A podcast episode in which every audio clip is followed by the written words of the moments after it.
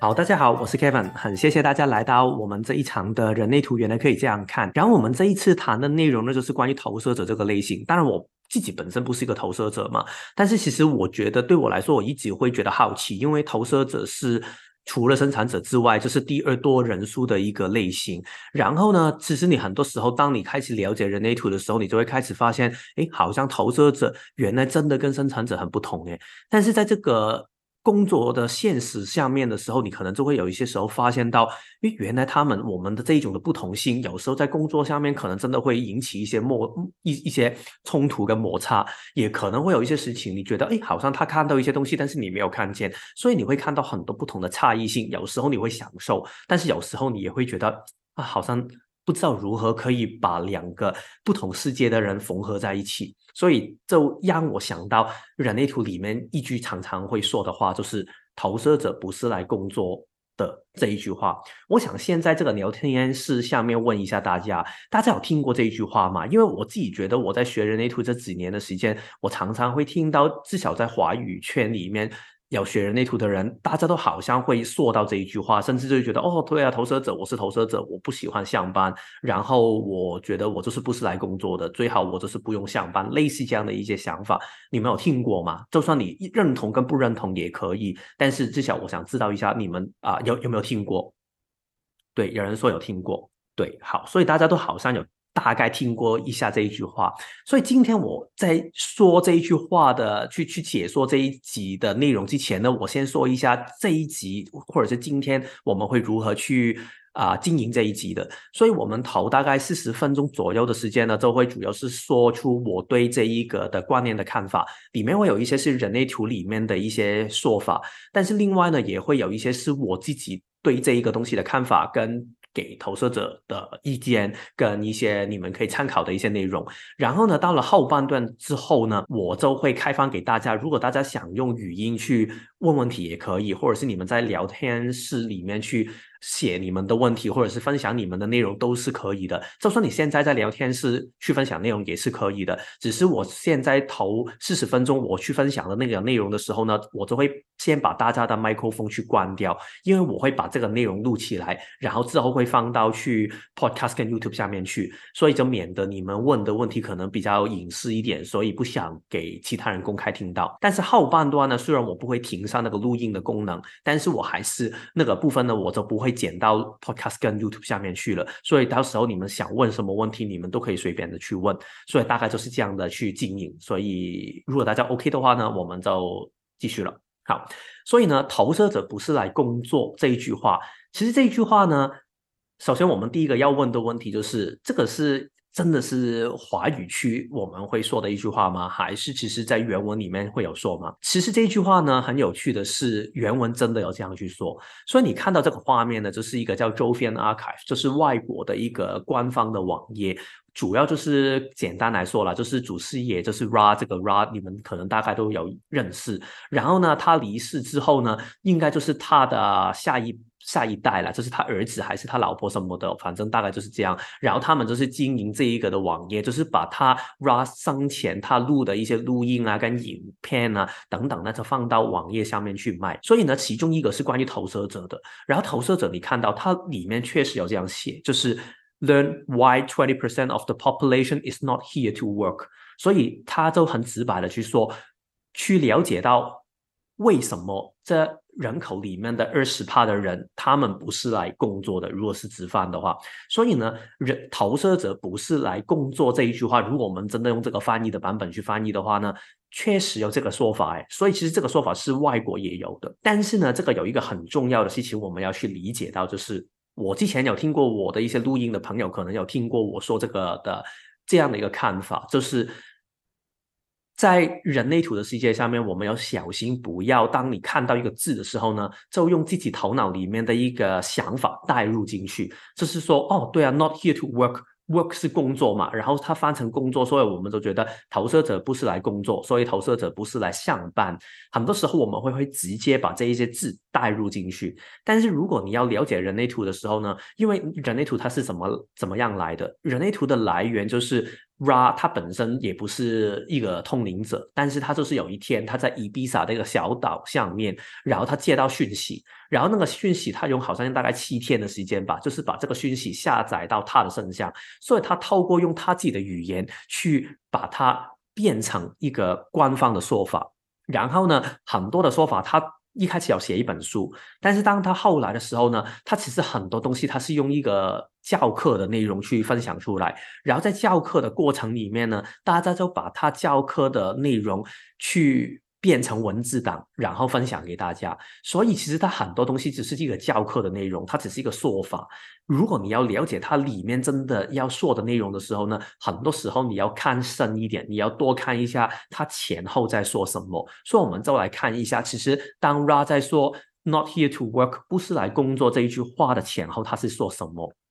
所以这一句就是 raw 的话，我自己用 Google Translate 去把它翻译成为一个中文的版本。但是我简单说一下英文，他是说这样说的：There's nothing more dangerous for projectors than being exhausted. You are not here to work. You are not. 所以他有写到很清楚，就是 You are not here to work. 然后他说：“You are here to think. You are here to see. You are here to express an outer authority that provides guidance. You are here to organize energy. You are here to guide energy, and you are here to get rewarded for that.” You are not here to be the worker. You are not.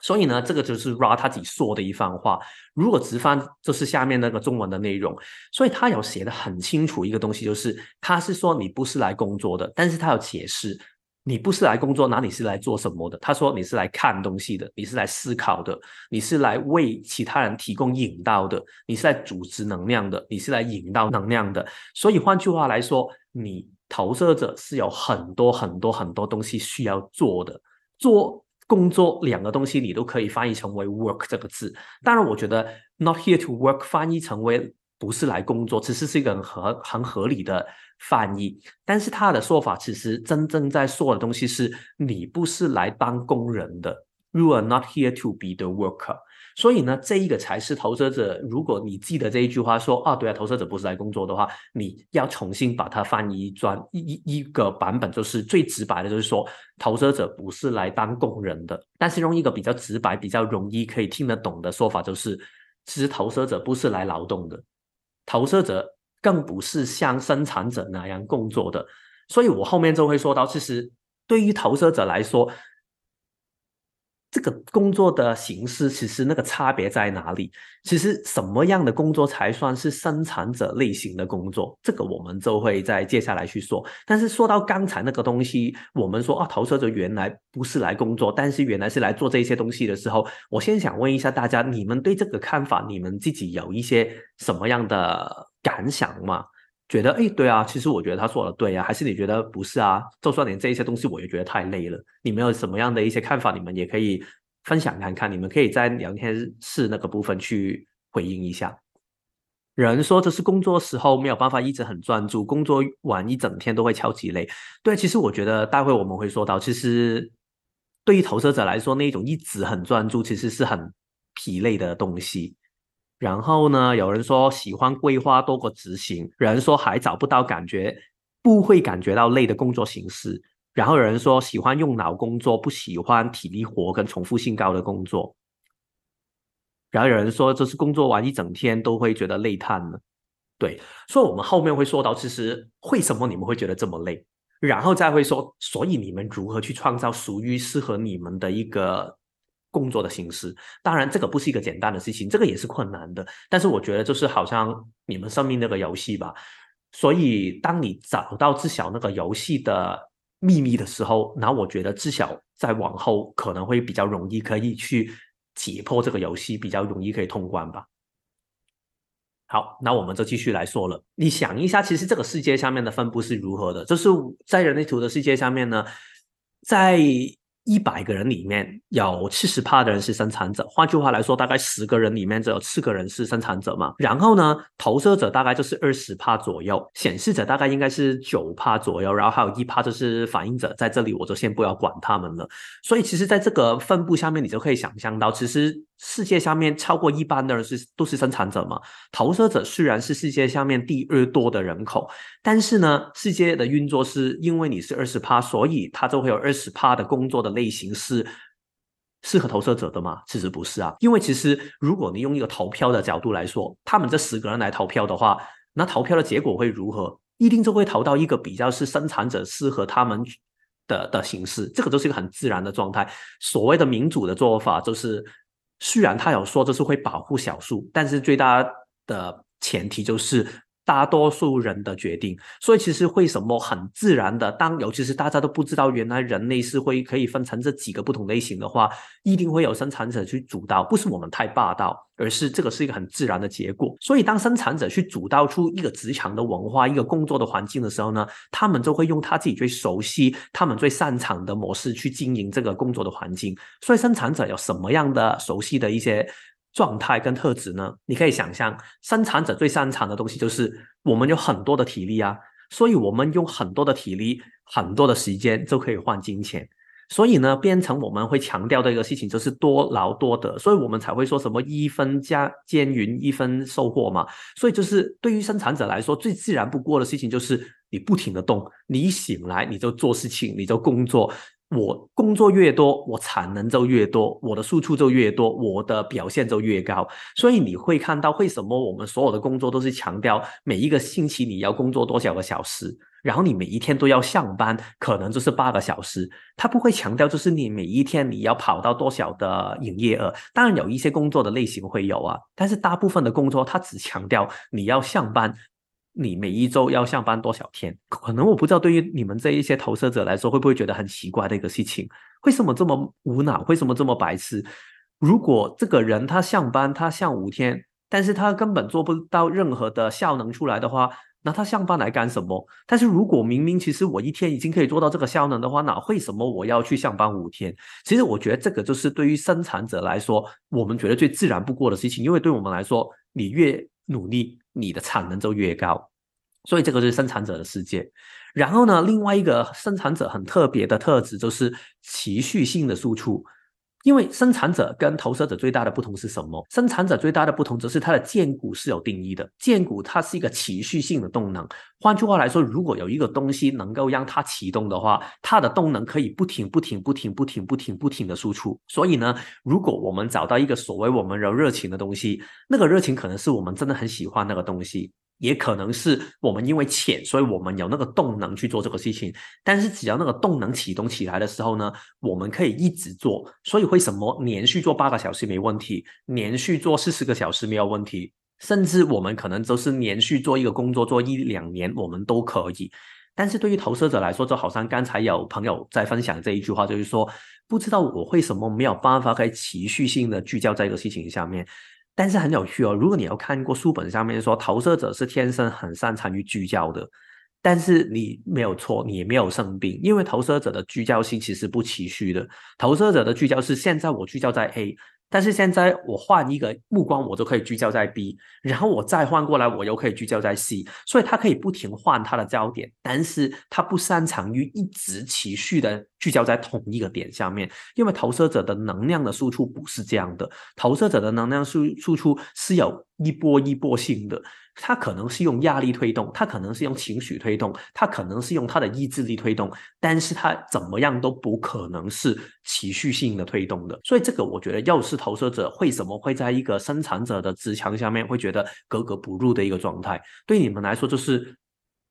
为什么你们要一直这样动起来？但是呢，最困扰的就是。当你不知道原来自己跟其他人的不同的时候，当你看到对方是这样的话，你会怎么样？这个就好像那个白天鹅跟黑天鹅的故事嘛，你就会觉得自己是异类，所以你很想去觉得我要更努力，我就可以配合对方。所以为什么投射者会这么的不喜欢工作？为什么很多都会很讨厌那种工作的形式？那个原因就是因为当你用这样的形式去工作的时候，你会一直让自己透支，透自己的体能，但是在透支的过程里面，你不会觉得自己好像。有一个很强大的价值，因为好像你用错地方，但是你又不知道可以怎样才好，所以我觉得这个就是一个很让投射者很不舒服、很纠结的一个面貌了。然后还有一个，它生产者很特别的特质就是人海战术。换句话来说，投生产者其实天生很喜欢就是用人多取胜，因为生产者天生的特质就是，当你的荐股动能可以连接在一起的时候，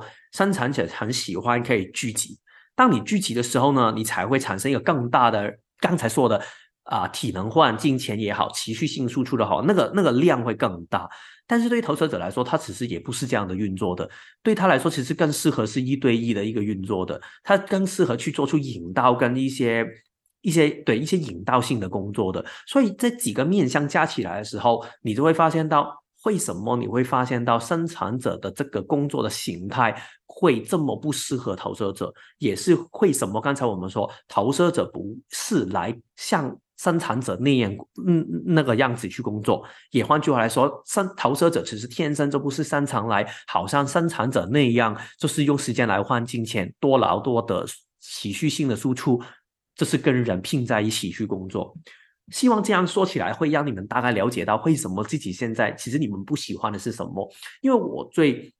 想带带给大家的就是不要让你们觉得对啊，生投射者就是不适合来工作。其实我觉得不是这样的，而是你要跳对自己的工作形态。因为如果你能够跳对你的工作形态的话呢，无论是好像是生产者很多生产者的工作的环境，或者是一个。没有生产者的工作环境，可能对你来说都是很适合的环境。只要你懂得自己的存在的位置就可以了。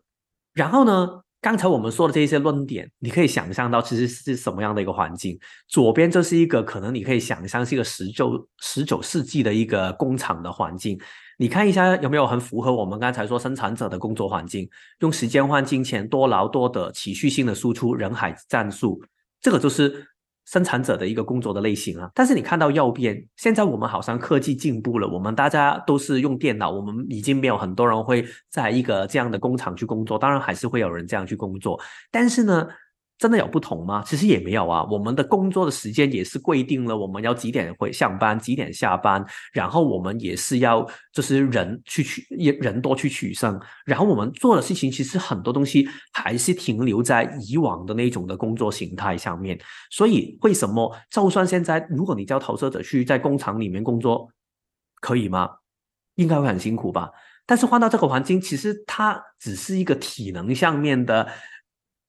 轻量化版，但是其实形态上面很多东西其实是没有改变的。所以如果是这样的话，我觉得很需要的就是你要找到一个更适合你的工作环境。但是有一个好消息给投射者，就是现在的时代其实是越来越适合投射者的工作，因为。这一种传统性的，就是大家一定要聚在一起上班的工作的形式，其实越来越会慢慢给淘汰掉。无论是传统的公司，他们越来越接受，可能你可以在家工作啊，或者是可以弹性上班啊，或者是甚至现在自媒体也越来越普及，然后你有很多的可能性可以去自己去创业，甚至你可以开一人公司，可能可以开小的公司，也可以透过一些很多科技上面的资源，可以让你工作起来会更有效益。所以我觉得，如果你们真的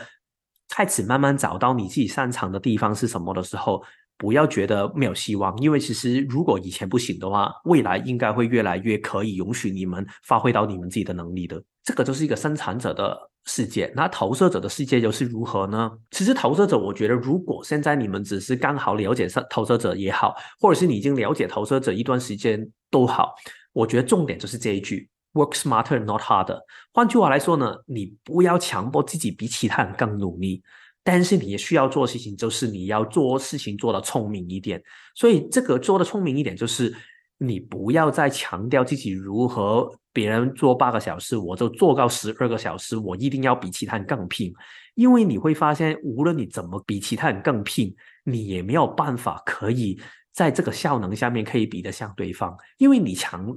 强的地方不是这样啊。换句话来说，如果对方是一个很强的跑马拉松的人，你本身是一个游泳很厉害的人，那你可虎去跟对方就是哇哦好，那我就比你八个小时跑完，我就跑二十四个小时，所以我最后还是。都可以跑完，这样有必要吗？这样你辛苦得来，你也不会有满足感，对方又会只会觉得啊，你还是跑得很慢。其实你没有改变到那个现实啊，所以你要做的事情就是，如果你知道你的能力在哪里的时候，你就用在那个能力上面，而不要跟其他人拼体力、拼多劳多得这个部分。所以你们的能力在哪里？就是在你们有很强的想法，感染力跟方向，我不是说每一个投射者你三个面向都会有，所以这个都是很看你的设计下面的。如果你们真的很想知道在投射者的面貌下面有什么样的特质可以好好利用的话呢，你也可以来找我去做那个职场的引导。在这里也有几个朋友，他们也来找过我，我希望有可以帮助到他们看到自己比较可以聚焦的一些面向了。但是我觉得重点就是投射者可以卖的，通常都是这三个的其中一个甚至几个。卖想法就是。你给出一个想法，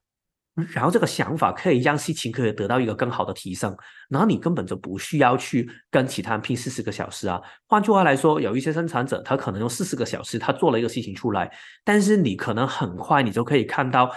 这个事情我们根本不需要浪费时间呢。我一看就看到那个问题所在所在，那我为什么要浪费三十九个小时去处理这些事情？我记得好像那个爱因斯坦他有说过一句话嘛，他是说，如果给你一个小时去处理一个问题的时候，你应该花五十九分钟去想那个问题如何解决，然后最后一分钟解决它就可以了。所以，当然我觉得这个就是一个比喻而已，但是我觉得想法的重要性都是在这里。如果你的想法有价值的话，你根本不需要花这么多的时间去。跟对方去拼，因为很多人其实只是浪费时间。但是之后我们会说到，可能你就会想到，对啊，我有想法，但是对方未必一定可以听得进去啊。我们待会就会说一下，其实如何可以让这个事情更有效了。另外一个比较更抽象一点的，就是感染力。感染力的是一个状态，就是如果你对一个事情很投入的话，你可能也会感染到其他人，会觉得这个事情很有兴趣。换句话来说，可能你现在去做一个事情，你觉得。这个都是我生命下面我觉得很重要的事情了，然后我向这个方向去前进，然后其他人可能在你身上就会看到这个可能，然后他也会跟着你这样去做。方向其实某程度上也是类似这样的一个做法，就是有一些人他可能就是很忙中中的一直在探索不同的方向，他都是乱乱走啊。然后其实当你可以给出一个有效的方向，就会觉得，哎，为什么你不往这个方向去走呢？你都可以为他省下他浪费了可能的三个三十九个小时，就是用那一个小时就可以做好那个事情了。所以你们最强的能力就是在这里。所以听到这里，你们可以回想一下，你们觉得在三个板块下面，你们自己有这一些的能力吗？你们有这一些比较擅长的部分，你们可以拿来利用吗？如果有的话呢，我觉得你们可以在工作上面尝试多去利用。但是如果你还是觉得好像这三个我都没有诶，那你就可以看一下你的设计下面有什么样的东西可以利用。真的有需要的话，也可以来找我。但是呢，这三个不同的面貌，它回到一个最原始的一个中心点，都是同样的这一个的面貌。这是投射者最最最最擅长的东西。投射者擅长的东西就是你可以看见一个人事物它的美跟它的可能。换句话来说，如果你看到一个人，你会看到哦，这个人他是一个可做之才，就算你不知道如何可以把他变成一个可做之才，但是你就是看见了，这个就是投射者天生的能力，同时也是你们最痛苦的地方，因为你看见，但是有时候你不知道如何可以把这个东西可以执行出来，也不知道可以如何表达让其他人执行出来，但是至少你要好好的利用自己看见的这个能力。然后呢，当你看见的时候呢，它就可以有可能可以让整个东西的格局可以获得提升。所以大家可以记住这一个的面貌，这个是你们最核心的能力。我觉得无论你这个投射者的能力板块在哪哪里，其实你最后做到的事情都是这样的。然后我们后面就会说到不同的呈现的的形式了。所以呢，我会把它大概归纳成为两个不同的形式。第一个就是，如果你真的可以去。做到的话呢，其实我觉得这个对投射者来说是一个最适合的工作形态。但是呢，它当然会有它的代价，我待会再会就会说。所以呢，这一些的工作类型，其实你可以某程度上是脱离了一个原本的职场的工作的形态。换句话来说，你做到的事情就是很符合到我们刚才说的：你卖想法，你卖感染力，你卖方向，然后你可以看到一个美跟可能，然后你让整个格局可以提升。什么样的工作可以这样去做呢？左上角的这个就是可能去做一个演艺的事业，或者是你去做一些现在的 YouTuber，或者是你去做网红。其实这些工作很多时候他强调的东西，你不是多劳多得的，你很多时候就是看你这个人你有什么样的讯息想带给世界。很多时候，如果你看到一个投射者跟先说投射者好了。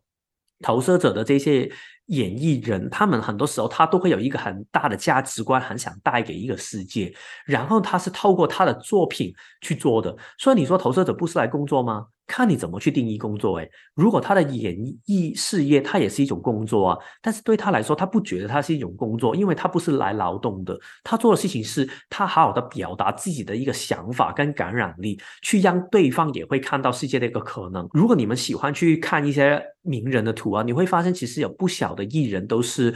啊，一个投射者来的，然后好像我记得五月天的阿信他就是啊，然后香港也有几个的艺人，但是可能我你们也不认识了，但是他们也是投射者的设计，所以我觉得当然不是代表你们每一个都应该要去做演艺的事业，但是就好像这一类型的可以让自己发光发亮，但是不是靠推动产能的，就是一种很好的可能性了。然后右边的那个就是一种好像做顾问的工作，就是 consultant 啊，advisor 啊，所以这一些你可以把它想象。的更多就是现在，如果你现在是做一个职场的顾问，然后你可能是去协助其他人去做一些啊室内设计的。一些一些企划的方案，可能你是去为其他人提供一些啊生活改良的、营养的一些一些建议的，这些工作其实都是顾问的工作。顾问的工作，你就是卖想法，你不是卖多劳多得的。所以你不是我拼时数拼的更多我就厉害，而是你看到那个想法，你给到一个想法，可以让对方听得进去的时候，你就是一个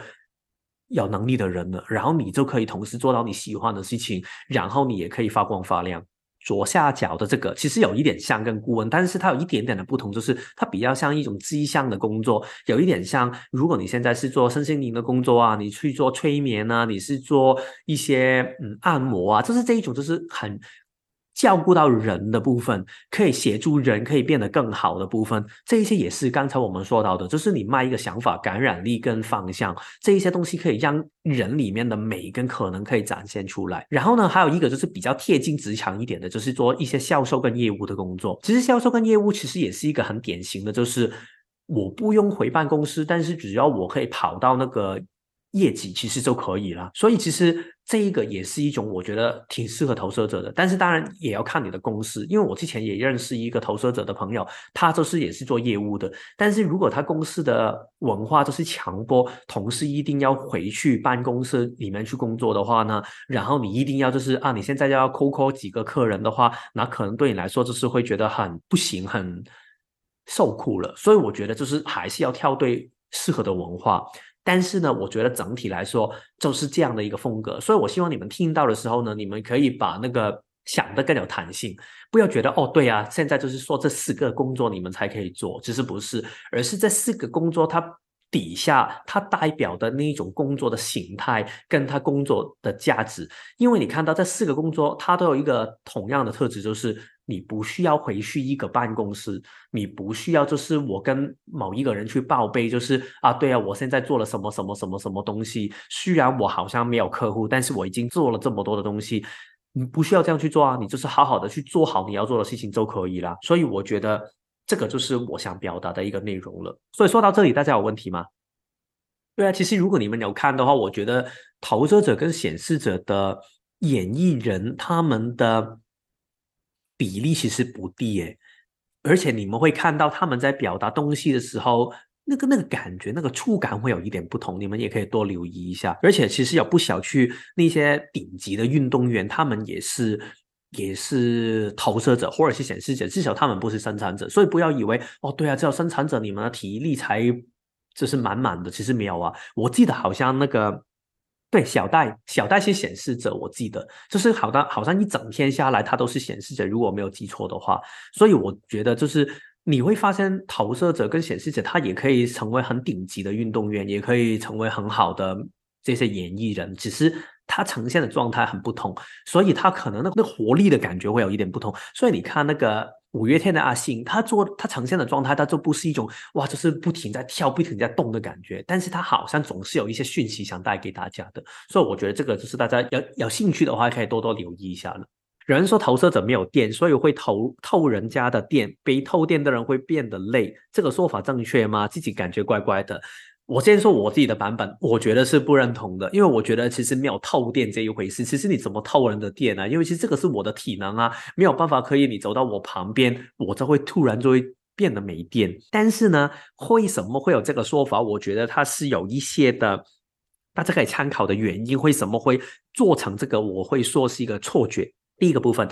为什么要透电？透电的意思是说，投射者多了电，对方小了电才形成透嘛。当然，还有一个前提就是对方不知道的状态，或者是对方没有容容允许。但是这个我们先不谈，我们先说就是投射者电变多。好，投射者电有没有真的变多？我觉得没有，因为投射者刚才我们有说到，如果你是剑骨没有定义，但是你走在一个剑骨有定义的人的时候，你只是两倍放大那一种感觉，不代表你是。两倍多了电，换句话来说，你只是突然在那个当下，每一个人都很体力满满的时候，你也感觉到自己体力满满。但是换句话来说，如果现在你本身大家都是，先不要说大家都是了，可能一个生产者是一百帕的电，可能投射者的电呢，它的电量没有这么多。坦白说，我觉得投射者的体能，它相对来说。我不会说它跟生产者通常会有同等的电量，因为其实投射者相对来说它的电是比较波动性的，所以它可能一天下来它主要就是五十帕。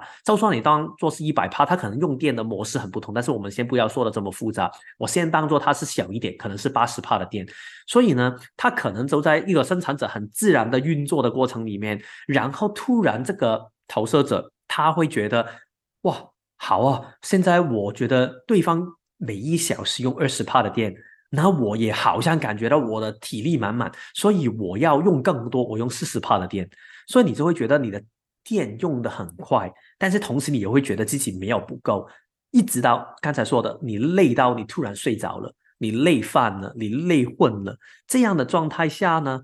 就会变成刚才说的哦，为什么你会觉得自己透了电？但是到了后来就没有，因为如果你真的偷了，你怎么会你怎么会最后没电呢？所以偷电这个说法，首先在这个层面上面不成立。但是后面说为什么所谓的生产者会觉得给偷电呢？我自己的理解是这样的：因为投射者，如果你很聚焦在一个人的身上的时候呢，很容易会让对方觉得累的。因为投射者的那种聚焦性，它会让你觉得好像有一种不舒服的感觉。我曾经在上班的时候啊，有一个投射者的很喜欢跟我去笑哭某一个客户对他怎么样怎么。怎么样？他就会在老远的地方突然站起来，然后就会盯着我，然后一直往我的位置去走过来，然后坐在我的旁边。然后呢，我故意不鸟他，因为我觉得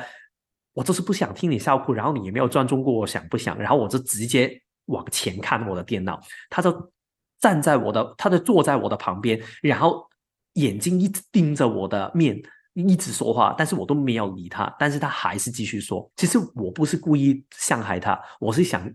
让他早一点知道，我现在没有想听你的说话。但是他还是说了五分钟，那种感觉是非常的累的，因为你好像给谁定住的感觉。我觉得是这样的一种感觉，让所谓的生产者觉得突然变累，所以那个感觉就是生产者很。突然变累，投射者突然好像那个时间变精神，所以大家就会觉得有一种错觉，他透了电。但是我觉得没有这样的状态，所以不要污名投射者，觉得啊，对啊，小心投射者他过来透你的电，千万不要这样去想，因为我觉得这样对投射者一点都不公平。好，所以这个就是关于透电这个想法了，看这样有没有解答到你的一个问题。然后呢，欧哥说有打算过斜杠身心灵。等工作比较稳定的时候，现在做借案，对对对，其实我觉得这个真的是一个一个阶段，因为其实有时候好像有一些朋友在填表单的时候也问到这个问题，就是如何平衡这个金钱的问题。坦白说，这个问题其实不容易解答，因为坦白说，真的是，除非你真的可以很放得开，我很愿意冒险一次，然后我就相信自己用我自己最直白的能力去做我的事情，就是做这四个东西。有人是这样去做啊，但是很多时候，刚才我还没有说完的就是这四个的工作的形态下面，或者是这一种就是比较偏偏向自由业的一种工作形态，它有一个很大的缺陷，就是你在一开始在做的时候，你还在摸索的阶段的时候，你可能你的金钱的收入就会很不稳定啊，所以这个就是要冒的一个风险。它可能可以为你带来一些什么东西，但是我坦白说，我发现很多投射者一开始不会选择这四条路，因为如果一开始选择这些四条路，其实对你们来说也是一种很不安的感觉。所以我觉得，如果刚好你已经走在这一条路的时候，我觉得就好好继续走下去吧。但是如果没有的话，也不觉得一定需要立刻走走在这一些路，因为有很多。演艺人，我们刚才说到哈，他好像很厉害，但是其实他在走过来的这一条路上面，他也花了可能十年的时间，一直就是那个银行的户口也拿不到钱，他才可以做到这个事情。他也需要慢慢用生命去投资啊，要慢慢去学习如何经营到这个东西。所以我觉得，如果你们想现在去赚。那个换跑道是可以的，但是一开始这样这样去做的时候，你就是有一个心理准备，它可能会有一些风险在的。对啊，我觉得就是可以慢慢去探索一下。我觉得这是一步一步，尤其是看你的设计上面，你的设计愿意冒多少的风险。如果你本身就是一个医疗的人比较重的人。就不要冒这么大的风险啊，或者是五爻比较重的，你比较务实一点的话，就不要这么冲动去做出这些选择。但是如果你本身设计下面就是比较冲一点的话，当你的身体真的有这个回应的，你的直觉觉得 OK 的，或者是你的情绪周期已经过的时候，你觉得要这样去做的话，那就这样去做吧，就尝试看看吧。但是我觉得这一些都是可以考量的一些可能性。好，我们就说完这个关于这些比较。适合投射者的工作类型了，但是呢，如果有一些人真的觉得好，现在我要走进一个职场下面，我需要在一个职涯下面一直往上爬，因为我需要得到更稳定的工作，我需要得到更稳定的金钱。尤其是如果现在就是一个刚进一个职场的一个新手的话，然后我应该怎么去做呢？应该如何去处理这个事情呢？我觉得这个其实今天我们也会想花一点点的时间去谈论的问题。有一个人问过一个事情，就是其实也不止一个人，其实有不少人填表单的时候都说到这一句话。所以就是，如果我作为一个刚进职场的人，然后我真的只可以只唱一张嘴吗？对方会允许我这样去做吗？如果只是一个菜鸟，谁会鸟我啊？所以呢，问题就在这里了。为什么大家会觉得你们的能力，或者是你靠可以让对方会珍惜你的付出，就是只唱一张嘴呢？因为其实一张嘴，当然，如果你是一个非常厉害可以表达讯息的人，你也可以卖一张嘴哦。所以，如果你是一个很强烈、很强可以销售东西的人，你也可以真的可能只出一张嘴，你就可以你在职场下面可以做得很好。但是我自己的眼里面，我觉得投射者卖的其实从来都不是一张嘴。他卖的是刚才我们说的看法、想法、感染力、方向这一些东西，你只是可能透过一张嘴去把它表达出来。所以呢，我觉得投射者，如果你在职场下面，你还在一个职场上面，甚至你现在刚刚进入一个新的职场，你需要做的事情就是第一个东西，你要让自己的看见具有价值。我觉得这个事情是很重要的。如果你只是觉得，如果我只是说出一些说法，然后就让对方听我说，当然没有人会想听你说啊，因为你凭什么可以让你的东西可以让我们觉得有价值？因为重点就是你看见的东西是我们没有看见的。这个才有价值嘛，所以我觉得投射者如果在职场下面，第一个、第一个、第一个一定要做的事情就是你要花时间去观察跟学习。观察跟学习就是你不单只是观察外面发生什么事情，你也要在一个职场的环境下面去观察一个企业是如何运作的。换句话来说，你要越来越懂得其实这个游戏是如何去玩的。我记得在人类图的世界下面呢，它有一个很有趣的做法。我如果你们有在外国去买过他们的课程的时候，你就可能会发现一个东西，他们会允许投射者的用家，他们都可以去用一个结构价去买他们的影片，因为在人类图官方的一个信念里面，他们觉得投射者是值得给他们多一些的教育。让他们了解世界的运作，因为其实投射者当他们知道世界如何运作的话呢，他们就可以更懂得如何可以知道这个游戏如何找到他们可以改良的可能性。所以为什么他们会愿意投资金钱、投资时间给投射者，可以更快学懂这个游戏如何去玩？当然，另外一个方面就是因为刚才说的，投射者在一个生产者的世界上面其实是很不公平给对待的，所以让他们可以得到这样一个结构，对他们来说，我觉得它就是一个。你可以当做是补偿吧，或者是给他们一个了解我们的运作的一个可能性。所以我觉得投射者在一个职场上面需要做的事情，就是好好花时间去观察如何去做。所以如果你在一个工作下面，你可以看一下哦，这个经理他如何去处理事情的，一个老板他是如何处理事情的。你可以不要去觉得他们做的事情都对，你可以觉得他做的事情都做错，但是你也可以用一个不同的眼光去了解到为什么他会做出这样的一个选择。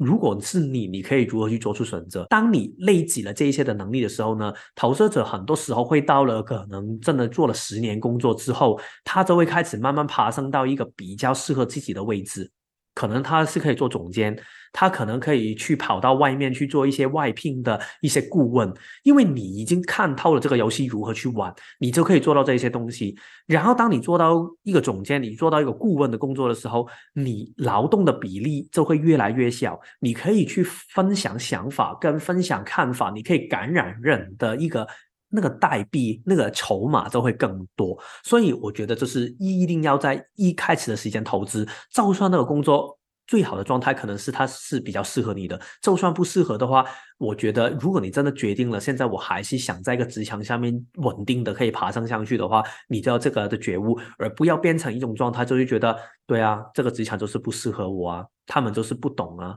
但是没办法，我要赚钱怎么办？当你一直停留在这个过程里面。最坏的状态是什么样？最坏的状态就是你过了十年的时候，你还是在同一样的一个位置，你还是在做这一些劳动的工作，然后你还是你的付出没有给珍惜，然后你还是不懂玩这个游戏，然后你最后惨的只是你啊，然后你就是苦也没办法。但是我觉得。对，真的是辛苦，因为要你们花时间去学懂这个游戏。但是我觉得，如果你们愿意做出这样的一个投资的话，这样的东西一定会苦尽甘来，然后你一定可以得到你的回报，然后你最后就会发现到所谓的投射者的甜蜜，而不是苦涩。因为你那个甜蜜就是你可以看到你如何让自己的能力用一个一分的力，你就可以得到一个一百趴的一个发挥。你可以影响到其他人，让其他人可以让你头脑里面看见的每个可能可以有机会显化出来。我觉得这个是第一个部分，但是首先你一定要看见，然后让你的看见是具有价值，看见别人没有人可以看到的东西。但是这个是第一步而已。当你看见之后呢，你要让你的想法可以让其他人听得懂，这个我觉得是更难的一个锻炼。因为我自己有发现，其实不小的投射者，他们有不小很好的看见，但是他们有时候反而是缺了一个东西，就是他们缺少了，他们不知道如何表达给你们听。通常他们很多时候会呈呈现一个状态，就是他们会选择在一个不对的时间去表达。换句话来说，当一个生产者，他可能在尝试错误的过程里面，生产者的运作就是我要试试看，我有很多的体能，我没有试过，我不甘心。尤其是如果他的设计下面可能更多一些体验性的一些特质，可能是比较善良比较多的，他在体验的过程里面，然后你很快就跟他说这个东西不行的。他根本不会听到你说的这一句话，最后产生的结果就是，他浪费了你分享的内容，然后你觉得你说的东西对方不珍惜，然后你觉得受苦，但是呢，到了最后他要碰壁了，然后呢，他碰壁之后他自己想到原来可以这样去做，刚好就是跟你本身给的意见一样，然后你就更受苦，因为你觉得不是跟早跟你说吗？为什么偏偏我说的你们都听不懂？所以就会产生这种的效果，所以我觉得。作为投射者，特别要学到一个道理，就是等到在一个对的时机点，你才说出你要说的话。这个有时候就是我们常常说的对的邀请。但是简单来说，用一个比较人性化的语言，就是说你要等待那个 perfect timing，那个准确的时机点。那个时间时机点，就是你知道现在在这个当下，你说出这一句话的时候，对方就会觉得。哦，对耶，谢谢你。好像我之前有一次跟一些啊人类图的朋友在聊天的过程，一起去吃饭嘛，然后我就说，哦，你的那个你指出东西的那个时间点很准的，就是好像那一次刚好就是我们在吃饭，然后我们三个人坐在那一边，然后其中一个投射者，然后刚好呢，我们有一个人刚好到了那个餐厅的范围，但是因为我背向他，我看不见他，然后那个人刚好进到那个餐厅里面，突然那个投射者就跟我说。哎，那个是不是我们要最后一个还没到的人？然后他给我看的时候，我就看到他了。那个时间点刚刚好，就是他没有突然提出，就是说，哎，你要不要看一下他到了没有？或者是他突然在我在忙别的东西的时候跟我说出这一句话，他刚刚好在我需要听到那句话的时候跟我说。他不单只是这一次哦，他甚至在我们吃饭的时候，可能我刚好在找一个东西的时候，他没有特别早跟我说，但是他刚好在我找不到那个当下想去寻找协助的时候，他就跟我说。我觉得这个就是 perfect timing 的意思，你要在一个对的时机点。那个刚好的时间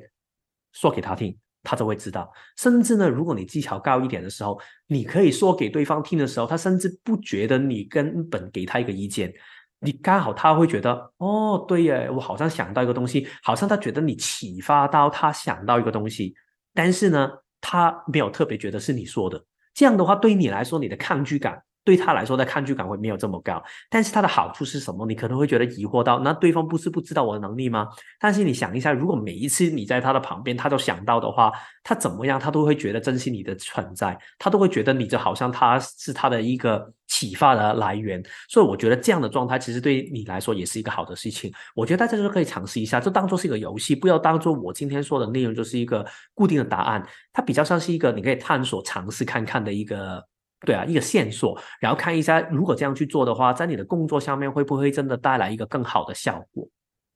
然后呢，我觉得除了 perfect timing 之外，还有一个东西就是，我觉得尽可能你可以找到的话，就找到一个人，他可以真的珍惜你的付出。换句话来来说，至少这个人他不觉得需要你拼命跟他工作，他只觉得，哎，你给的这个想法很好，我喜欢。他都可以啊。如果那个人他很强调这一些，我喜欢你的想法，其他东西我做就可以啊。那的话，确实有这种的老板呢。如果这样的话，那我觉得对你来说也是一个好事情。但是如果你遇到那个老板，他就是觉得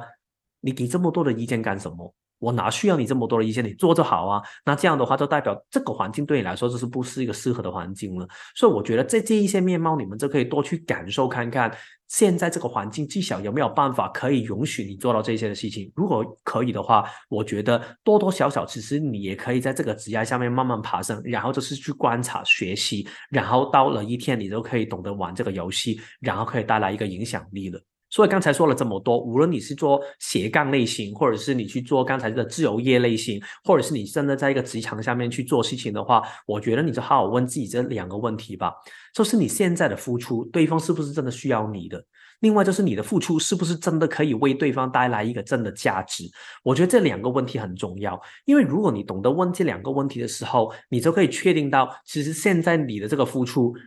你的那个回报是不是对你来说是会有一个对等的回报？所以，如果你现在是做一个自由业的，你是去做一个演绎的，你的付出，我唱的这首歌是不是真的有人会欣赏我？然后我去做志向的，我的这个付出，对方是不是真的可以为他带来价值？然后，如果你现在在上班的，我是不是真的可以为这个公司可以带来价值？我是不是可以为这个老板可以带来一个更大的增值？如果可以的话。那我就好好的付出，如果没有的话，搞不好我就需要找到一个更适合我的工作的空间跟可能性了。我觉得就是用这些的问题去让自己确定一下，对你们来说，现在这个工作是不是适合？如此这样的话呢，你就可以找到你适合的工作。然后也让投射者可以来工作，只是你不需要像生产者那样靠劳动来工作了。所以呢，今天我要说的内容大概就是这样了。然后后面呢，我就会看一下大家的问题，然后我们也可以开放大家去 Q&A。对，大概就是这样。然后如果大家有什么问题，欢迎可以在下面聊天室去写，或者是开麦克风去问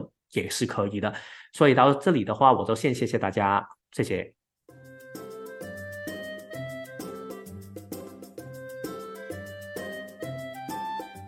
好，没有的话呢，那我就再多给我几分钟的时间，因为呢，我会先说一下这个部分。第一个部分呢，就是